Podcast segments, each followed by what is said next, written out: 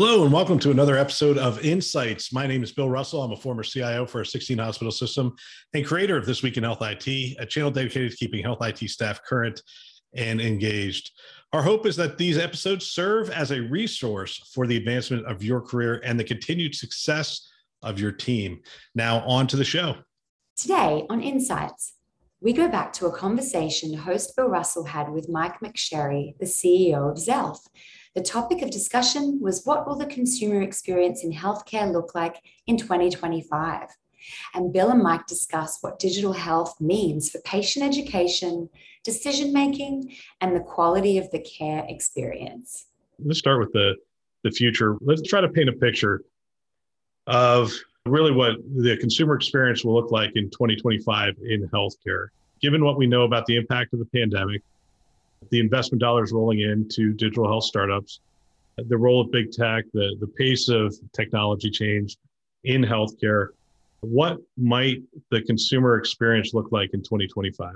There's certainly going to be more proactive care delivered, regardless. The payers own the insurance, they own the risk mitigation, which is proactively engaging with patients before they start reaching a level where they have to go to ED visits or I, I don't know, in, injured things that could have been dealt with on a PTOT results in surgery because of lack of, you know, intervention, et cetera.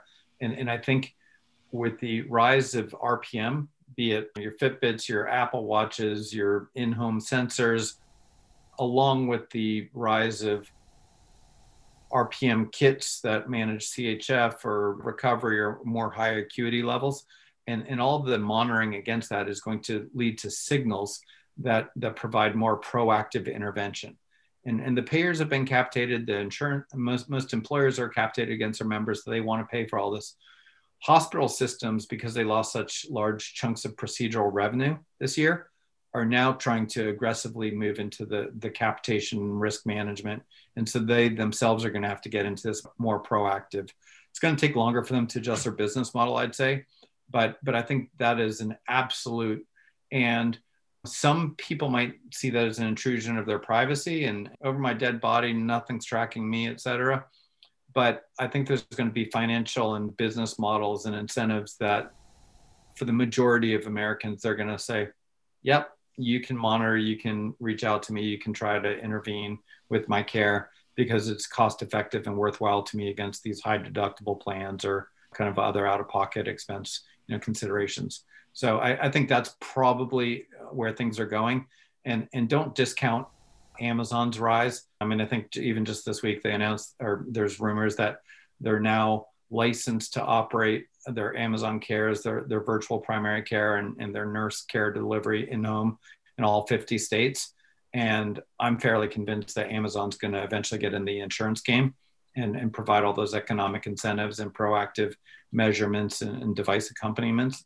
And they're going to have a financial business model that most people, like we've done with most of our consumer lives, I'm willing to give up a degree of my privacy be it Facebook or Google or whatever other big tech kind of mechanism we use for free because of the convenience and cost savings that, that benefits me. And, and I think Amazon's going to crack that nut pretty wide scale here over the coming years. What's your take? That's interesting. I wrote an article uh, a little over three and a half, four years ago that said the next move for Amazon is to essentially what they built out, which was Amazon Care for employers, and then get into the insurance game. So I agree with you a thousand percent on that. The announcement I read last week is they have licenses in 19 additional states and they are going to expand. I think they are a significant player. And when people ask me, you know, what does it really look like for Amazon to be in care? And I said, well, think about it from vaccine distribution standpoint. If they'd given 100% of the vaccine to Amazon, how efficient do you think that would have been? I mean, my guess is they would have had people come to your door and vaccinate your entire family. And they would have just knocked it off by zip code. And it would have been a completely different experience because they have a ton of information. They have the logistics capability. They could have handled the deep freeze for Pfizer, the, the moderate freeze for Moderna, and the distribution of J&J. It just would have been very different. And I think between now and 2025, that's going to be one of the big impacts. I think CVS and Optum are going to be another impact. You're going to see primary care start to get pulled away from providers, in which case the activities of the consumer starts to get directed by someone else, someone else with a different set of interests. It's funny because I say CVS and, and Optum, and people are like, oh, they're two t- totally different companies. Well, they're not. They're both two of the largest payers in the country who have significant presence in terms of primary care and directing care. And that's that's where they want to get to a digital care platform and whatnot. To, to go one step further on that, I'm in Seattle. Providence is headquartered in Seattle. And in this market, Optum bought several large clinics. So they're vertically stocked up. You've got Kaiser here. And now you have Amazon telling all 100,000 of their employees and dependents in this region to start with their primary care experience. So any gain of any of those three new entrants towards market share or utilization or you know vertic- verticalization becomes a net loss for Providence and, and to the Blues here.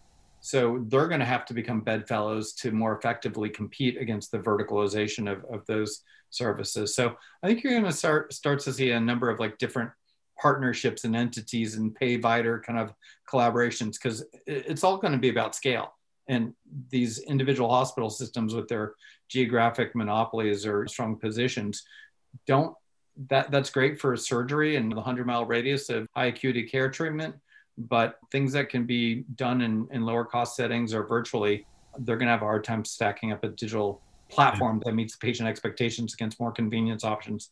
And at the end of the day convenience always wins Wow. Thanks for tuning in. Another great episode. If you have feedback for us regarding this content and materials, or if you would like to help us to amplify great thinking to propel healthcare forward, which is our mission, please send us a note at hello at thisweekhealth.com.